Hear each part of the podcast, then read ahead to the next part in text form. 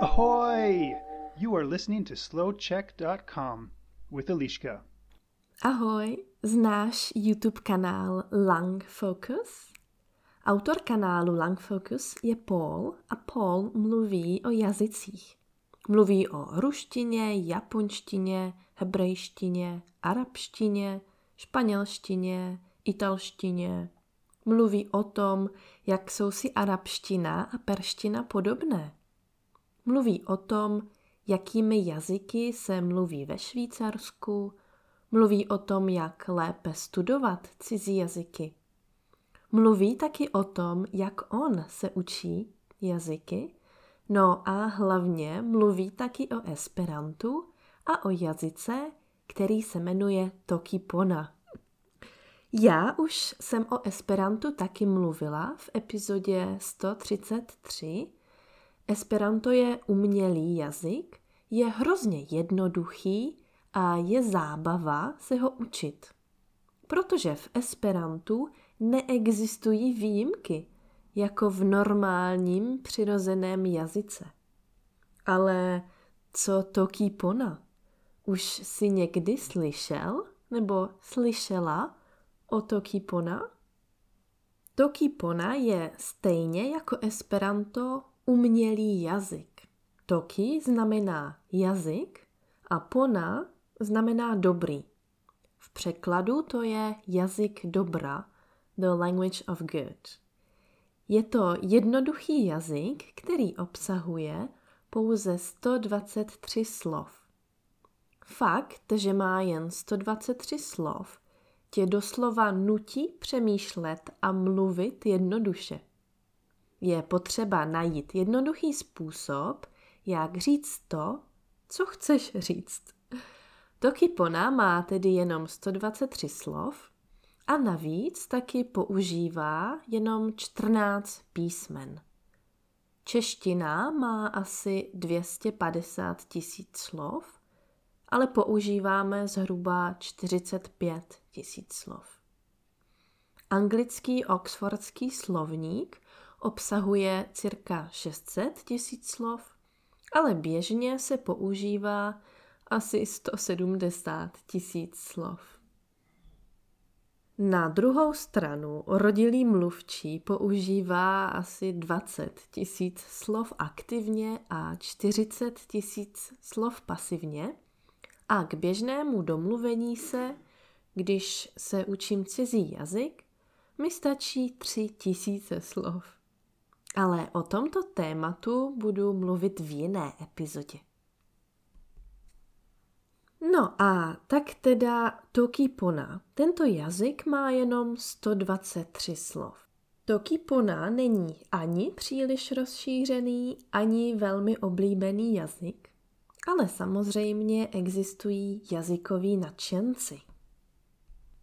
Tento jazyk mají rádi jazykoví fanoušci z následujícího důvodu.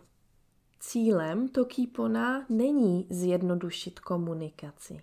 Cílem Tokipona je především zjednodušit tvoje myšlení a odstranit všechny nedůležité detaily. Tokipona se zaměřuje na to, co je opravdu důležité.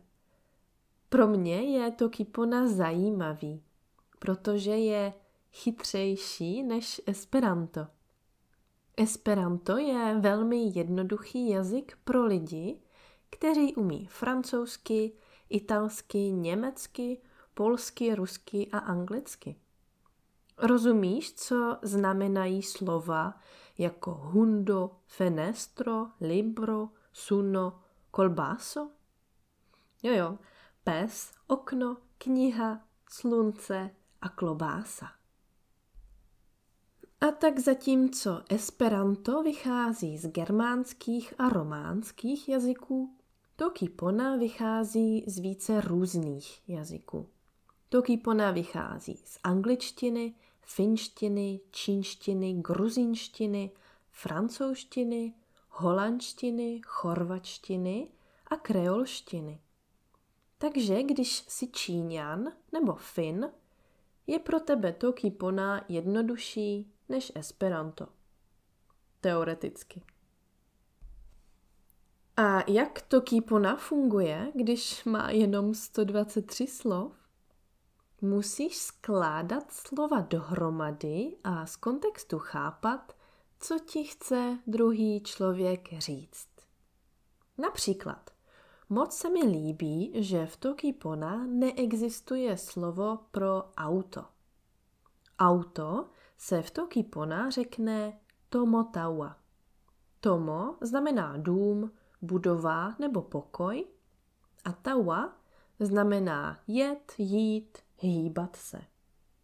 Takže auto se v Tokipona řekne jezdící dům. Slovo alkohol taky neexistuje a tak ho musíme vytvořit. Alkohol se v Tokipona řekne telo nasa, což znamená směšná voda. Nebo slovo telefon se řekne do slova komunikační nástroj. Další příklad je učitel, který se doslova v Tokipona řekne člověk, který dává znalost. To je moc zajímavé, co myslíš? Ale proč pro boha mluvím o Tokipona? Osobně jsem se Tokipona neučila. I když na naučení se 123 slov ti stačí dvě hodinky.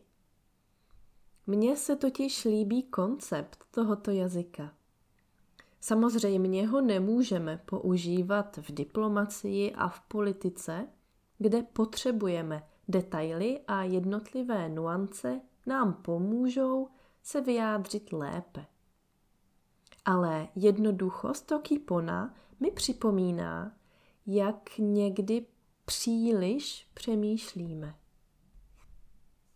Jak příliš se někdy stresujeme, jak moc věcí doma máme, jak moc aktivit chceme dělat, jak moc přátel chceme mít, jak moc peněz chceme mít.